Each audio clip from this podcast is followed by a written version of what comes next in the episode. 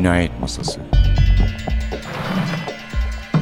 Hazırlayan ve sunan Sevin Okyay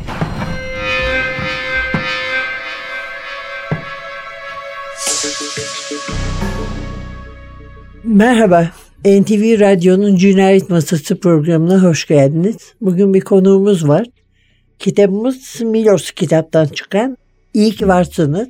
Öyleyse konuğumuz da Ercan Akbay. Hoş geldin Ercan. Merhabalar Sevin abla, hoş bulduk.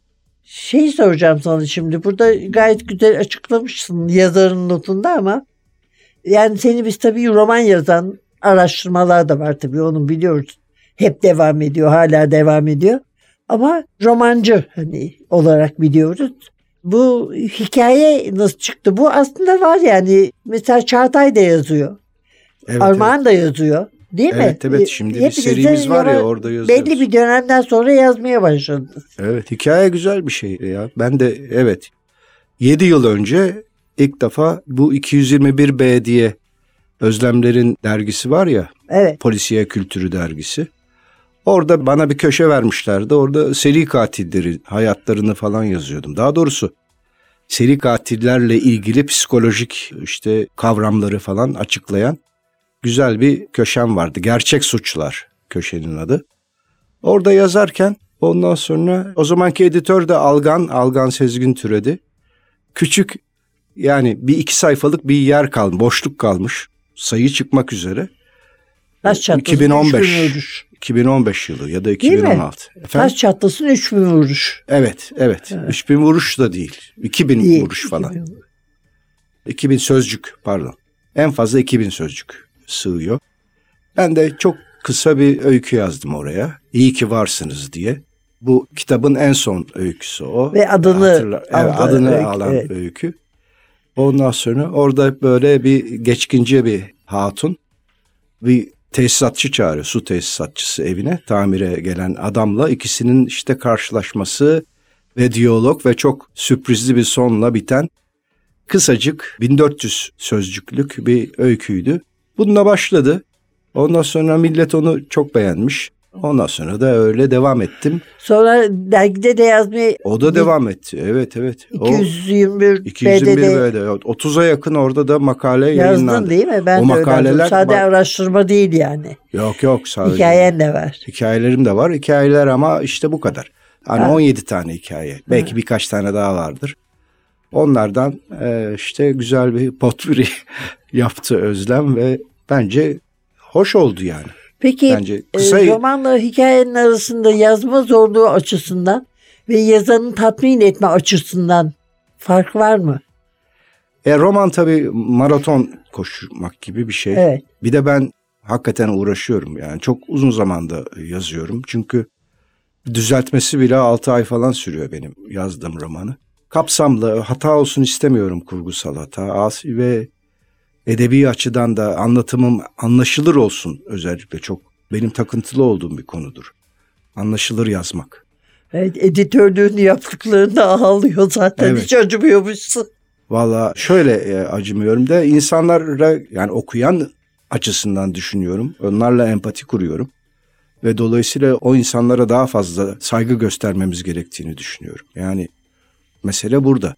O yüzden de evet anlayabilmesi lazım. Yani sen orada anlaşılmaz bir, bir şey yazıp karmaşık bir ifadeyle olmayacak gibi geldiği için çok titizleniyorum o konularda. Cinayet Masası Ercan Akbay misafirimiz. İyi ki varsınız. Hikayeleri var. Hikayelerin bir araya getirmiş 17 tane hikaye. İyi ki varsınız da bu kitabın sonuncu hikayesi. Peki genelde nasıl buluyorsun ilgi durumunu? Yani bana insanlar daha fazla ilgilenmeye başlıyor. Bu dergilerin çok rolü var değil mi burada? Oralarda hikayeler yazılıyor falan. Vallahi hikaye yazan çok. Şiir Çok. yazan gibi bizde çok fazla hikaye yazan var. Tabii bizim alanımızla ilgili bizim polisiye veyahut da işte gerilim, bilim kurgu falan o tür alanlarda bile çok sayıda öykücü var. Birkaç yüz kişi vardır diye düşünüyorum yani. Evet ama Öyle şey yani. oluyor bunda. Bir araya getiren dernekler de mesela. Evet. Fantazya ve bilim kurguda mesela Fabisa'nın çok büyük rolü var. Yani çocuklara palavra atmadıklarını, adam gibi oturup edebiyat yaptıklarını ve yazdıklarını, yazdıklarının basılabileceğini öğretti. Kendilerine güvenleri geldi ve sayıları çoğaldı şaşılacak kadar yani. Bizde de öyle. Mesela çok polisiye yazan var. Bırak Evet. hikaye roman. Çok, Çok var. polis- Bu çok kitabın katıldığı yarışmalarda ön jürilerin de gözünü korkutan bir şey yani. Evet evet. Bizim bu polisiye öyküleri derlediğimiz ve topladığımız seçkiler Dark Polisiye serisi için mesela yüzlerce öykü geliyor. Dark İstanbul'u mu söylüyorsun? Evet Dark İstanbul'un serisi. İşte altıncısını bitirdik. O da yayınlanmak üzere tahmin ediyorum. Altı oluyor değil mi bu? Altı altı oluyor. Ama tabii yani bunlardaki yayınlanan bunlarla da ilgili bir sürü birçok adını daha önce duymadığımız amatör e, yazarı Evet ben hepsini okudum onların. Gerçekten var. Bu da sevinç verici bir şey ama. Çok ilginç. Bence de çok sevinç verici bir şey. Ben heyecanlanıyorum ve özellikle her antolojide, her seçkide 6 ya da 7 yeni kişiyi oraya alıyorum. Almaya çalışıyoruz. Cenk'le beraber çalışıyoruz biliyorsunuz. Cenk Çatırlı evet. Evet ve Bursa şubemiz. evet Bursa şubemiz şimdi taşındı Köyceğiz'e. Köyceğiz'de. Evet, ha evet. doğru söylemiştim bana abla ben Evet, artık evet, çok Köyceğiz'deyim. Onunla birlikte işte bunları derlemeye çalışıyoruz, uğraşıyoruz. Bayağı bir uğraşmak gerekiyor. Çünkü yani ham dediğim gibi bende de anlaşılır olması takıntısı olduğu için acımasızca onları ritme almaya çalışıyorum. Yani bir ritim problemleri de oluyor. Bazı yerleri çok uzun anlatıyorlar, bazı yerleri kısa anlatıyorlar. Yani bu tür problemler de oluyor tabii. Fakat görüyorum ki biz de yani bizim polisiye dünyamızda çok enteresan, çok güzel fikirler, parlak fikirler olan öyküler geliyor. Dolayısıyla da onlar bizi gayet mutlu ediyor ve herkesin okuduğu, beğendiği, sevdiği işte biliyorsunuz çok sayıda baskı da Evet. yapıyor, beğeniliyor. Övgü alıyoruz her yerden. Bu beni çok mutlu ediyor. Dolayısıyla da bu motive olmuş olan yazarların, yazar adaylarının devam ettiklerini de görüyorum. O da çok güzel bir şey. Cinayet Masası Ercan Akbay ile beraberiz. Kitabımız İyi ki varsınız. Ercan şimdi sana daha önce de söylemiştim. Ben bazen korkuyorum senin hikayelerinden diye. Çünkü hikayede daha az yerde toparlıyorsun. Yoğun oluyor yani. Hani kitap gibi değil. Ama bu korkuyu azaltan da senin mizahın var.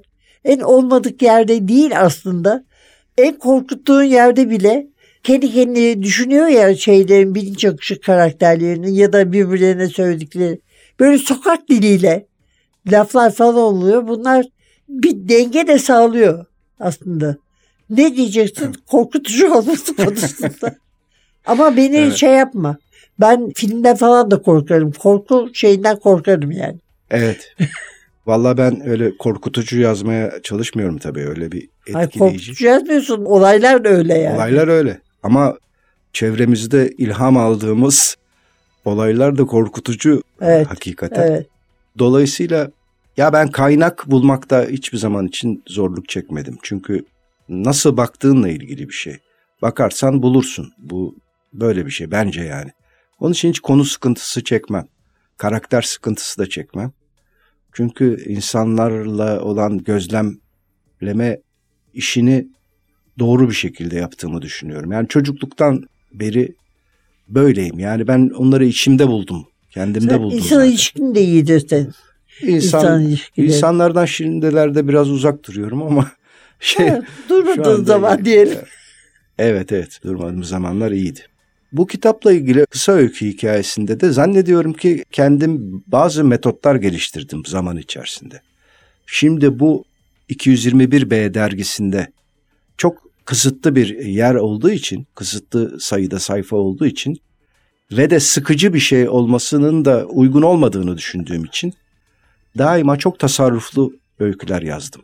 Buradaki öykülerin hepsi öyle ve çok ince eleyip sık dokuduğum, ritminin de düzgün olduğu, anlaşılır olduğu ve çok Ve çarpıcı özet, finalleri öz olan. ve finalleri olan ki insanları bir sonraki yani derginin devamına götürebilecek işler olsun istedim, hikayeler olsun istedim. Dolayısıyla da kendim bu konuyla uğraşa uğraşa bir tarz geliştirdim.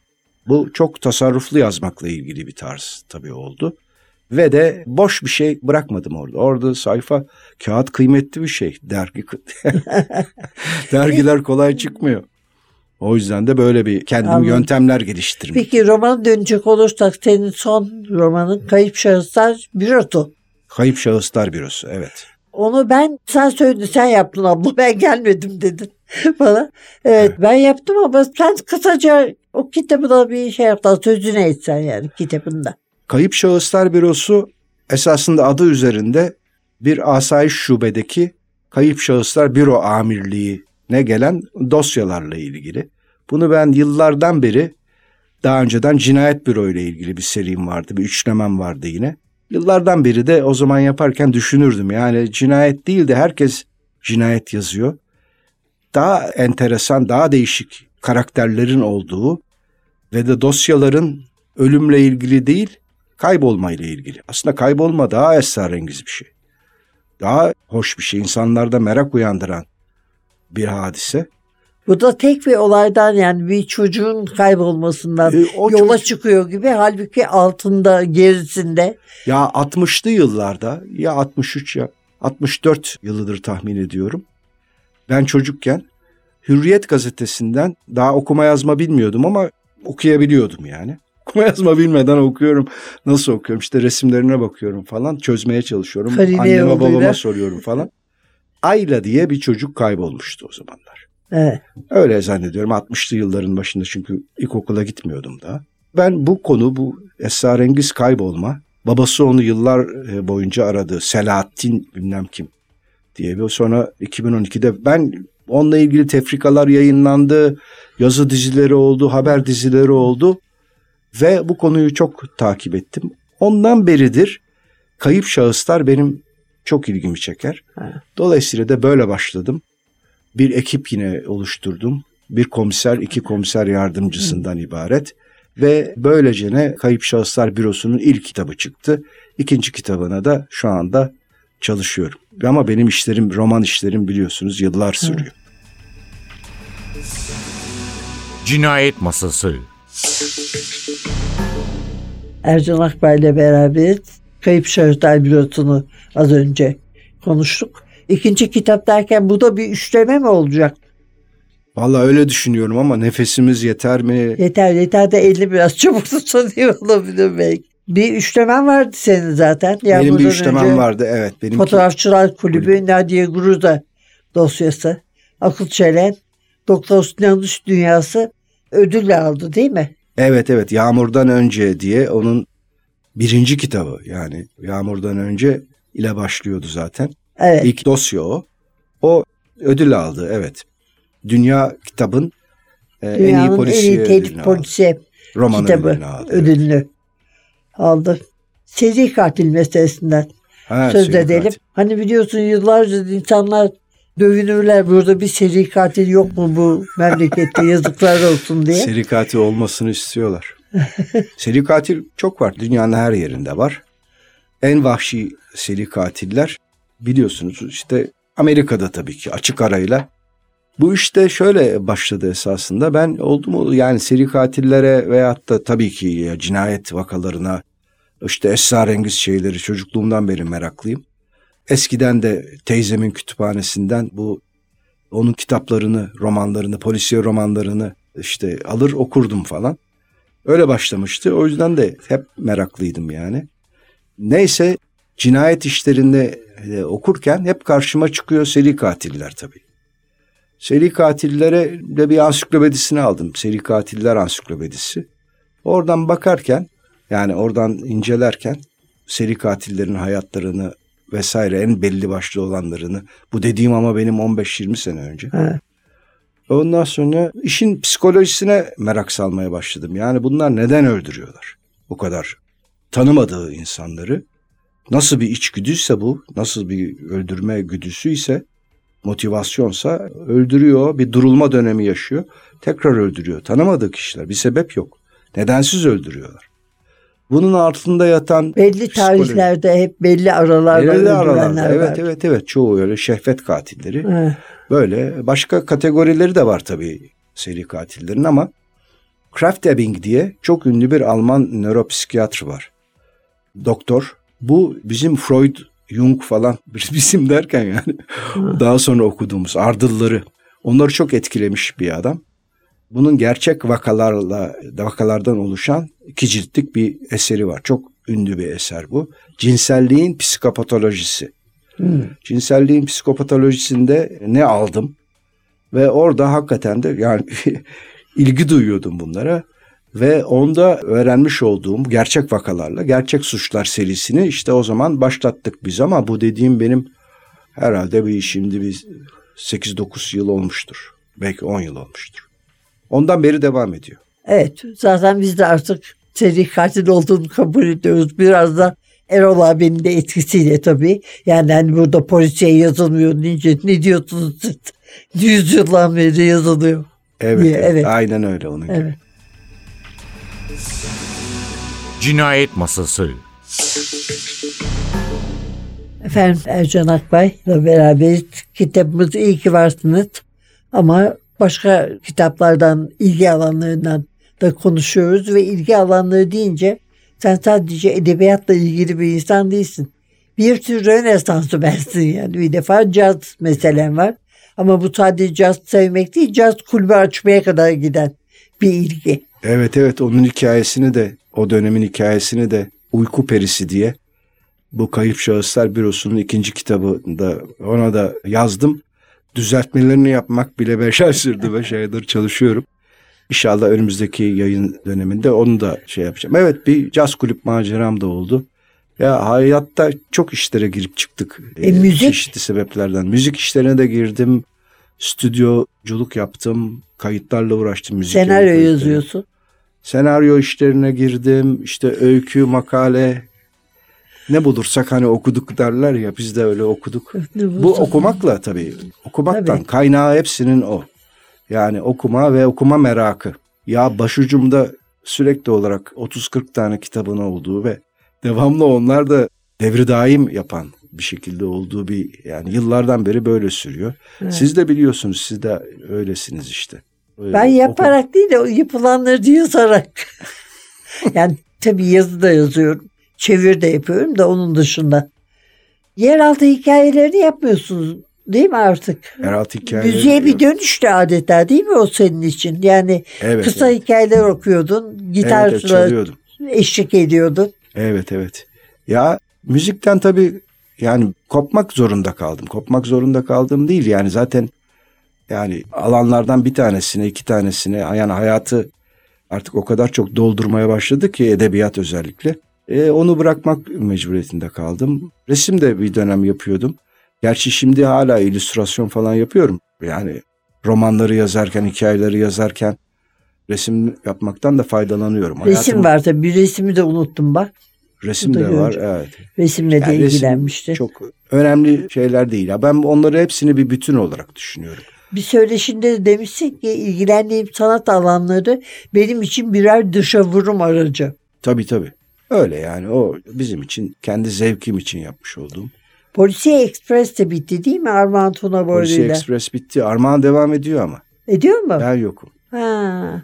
Benim karakterim öyle şeyler yapmaya, devam ettirmeye Peki müsait. dedektif kafasını yaptın mı? Dedektif kafası bir teklif geldi geçen gün ama yapamayacağım. Yani onu da Armağan yapıyor. Ben yani çok hoşlanmıyorum. Çünkü online artık. Biliyorsunuz artık Evet, öyle evet, bir araya gelip de evet. atölye yapılmıyor. Ya ben de o çok beni cezbetmiyor yani. Ne için yapayım? Yani böyle bir şey. Dedektif kafası şeydi. Akıl yürütmenin püf noktalarıydı. Yani bütün insanlar yani sadece polisiyeciler için değil, polisiye bakmak Evet. olaylara, polisi Evet. analiz etmek, analizci düşünce falan gibi bir şeydi. Biraz daha matrak tarafları da vardı tabii. Ama bana çok uygun bir şey değil. Ben ya zaten zamanım o kadar yok. O kadar Yok zamanım ben de onu olsaydı- söyleyecektim yani olmuyor zaman olmuyor. Ne kadar Olmuyor. yapmak istediğim şey var ama. Evet evet evet. Yani, Yani- okumak, yazmak zaten. Hayır başlarsan da bırakmak zorunda kalıyorsun. Mesela bak Osmanlıcayı bırakmadım. O. Onu devam ettirdim ama Latince'ye başladım ve yapamadım. Çünkü vakit diye bir şey var. Yok yok E, çok. bu zor bir dil. Evet evet. Çok da severim. Onun yerine İtalyanca. Devam. İtalyanca. Latince evet. yerine. evet. Söylemek istediğim bir şey var mı Ercan'cığım? Valla güzel bir söyleşi oldu. Çok teşekkür ederim. Biz teşekkür Ee, ederiz geldiğin için. Yani bizim söyleşilerimiz e, saatlerce konuşsak zaten bitmez. Ama tabii bir yerde bitir bunu belli bir zaman. Remzi'deki polisiyeci muhabbetleri gibi değil mi? Ya, Remzi evet. kitap evinde. evet evet evet. O çok güzeldi onlar. O yüzden beni burada ağırladığın için çok teşekkür ederim. Rica ederim. Biz teşekkür ederiz geldiği için. Evet efendim. Bugünlük de bu kadar. Konuğumuz Ercan Akbay. Kitabımız onun hikayelerinden oluşan İyi ki varsınızdı. E başka kitaplardan da söz ettik tabii bu arada. Önümüzdeki hafta aynı saatte gene başka bir yazarla başka bir kitapla karşınızda olacağız. Prodüksiyonda Atilla, mikrofonda Sevin. Hep sizi iskemlenin ucunda oturtacak. Hatta biraz da korkutacak. Heyecan verici polisiyeler bulmanızı, okumanızı. Aslında varlar. Ararsanız bulursunuz yani. Diler efendim, dileriz. Hoşçakalın.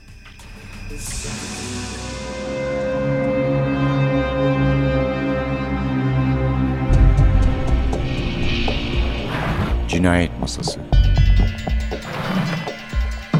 Hazırlayan ve sunan Sevin Okyay Cinayet Masası sona erdi. Programın tüm bölümlerini ntvradio.com.tr adresindeki podcast sayfamızdan dinleyebilirsiniz.